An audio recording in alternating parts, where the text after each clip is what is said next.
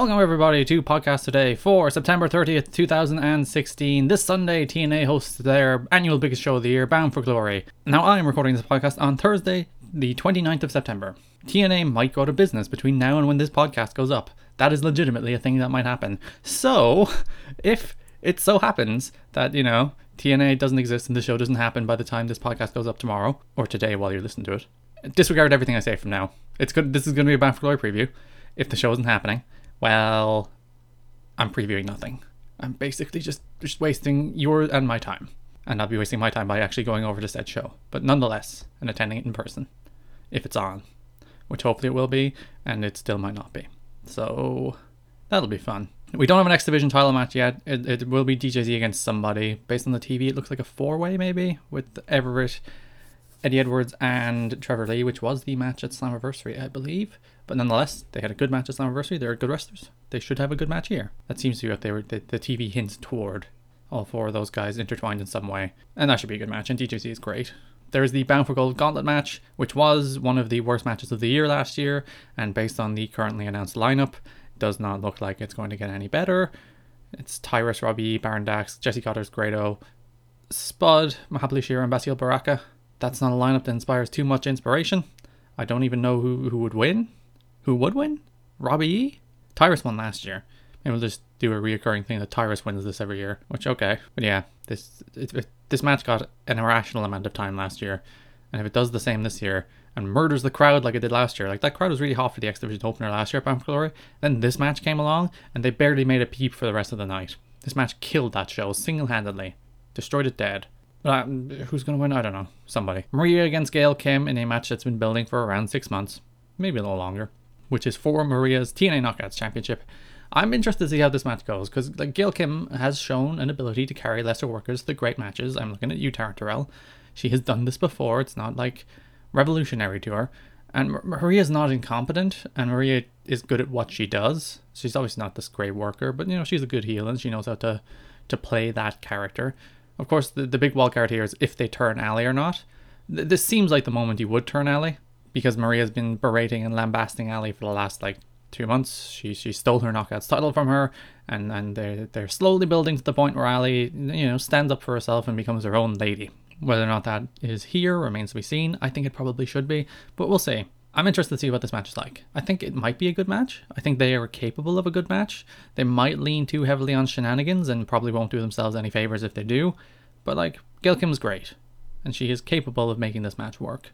Moose against the Miracle Mike Bennett in both men's first Bound for Glory match. This should be basically a, a, walkover for Moose. But the problem is Cody Rhodes is coming in likely to work with Mike Bennett if, if tapings happen past this show, which, which in fairness, if this show happens, the television tapings will happen. So one won't happen without the other. So like Moose should win. Moose should definitely win. They're building toward Moose against Bobby Lashley, which makes the, actually the main event quite interesting in terms of who would win. Because there's one person you think should win, but then they're building toward Moose against Lashley, which they could do as a non-title match, but it would have more impact as a title match. Nonetheless, Moose wins. Bennett refuses to leave the ring. Cody comes out, lays her out. That's it. Cody Rhodes, by the way, but just Cody because you can't use the name Rhodes. That's that seems like a, a kind of surefire formula to work there where Bennett throws a strop and then Cody's like, haha, I'm disposing of you. Look at me, I am here. Cody Rhodes. Whoa, you're only smoking mirrors. Aron Rex against Drew Galloway for the Impact Grand Championship with the wacky Impact Grand Championship MMA style rules. Drew has shown a propensity for making this work. These rules work, and Drew is great. Drew is honestly one of like the most like versatile, talented wrestlers on the planet right now. He can literally work with anybody and have a great match. He's great. He's so good. And then Aron Rex has yet to show much spark in TNA, both on the personality side and in ring, though he has been lumped into rules that he's not overly familiar with and don't entirely fit his style. Not to mention working in a six sided ring for the first time, which I'm sure takes a bit of adjustment. But he's in the ring with Drew Galloway at Bound Glory in what will no doubt be a long form match. I'm interested to see if they extend the time limits to do like say three five minute rounds or five three minute rounds for title matches. I'm interested to see do do they actually alter that in any way to try and make title matches seem a little more epic. They probably should, but we shall see. But if, if Rex can't make it work with Galloway, he can't make it work with anybody. Decay, Abyss and Crazy Steve with Rosemary face the Broken Hardys, Matt and Jeff Hardy with Reby Sky or, or Rebecca Hardy. Wikipedia lists this as a false count anywhere, no holds barred war match. That's not what it is. It's the Great War. I don't know what the Great War is, other than that they have stated that the battlefield is all of Earth. I'm not sure how that works. Nonetheless, th- this should be fun. Like Abyss and Hardy's Plunder, you know, you know what you're gonna get. It'll likely be longer than the average like Monsters Ball style match. This will likely be a Monsters Ball style match. Fun fact: 11 years ago, first ever Bound for Glory, Abyss and Jeff Hardy wrestled each other.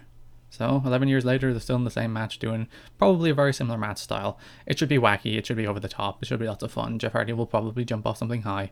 The Hardys, I don't know. It looks like they're striving forward with the broken Hardys, which I wouldn't do. I'd personally blow off the broken gimmick and then bring it back once a year, just when it's special and it means something, and then do your big kind of fight in the Hardy household.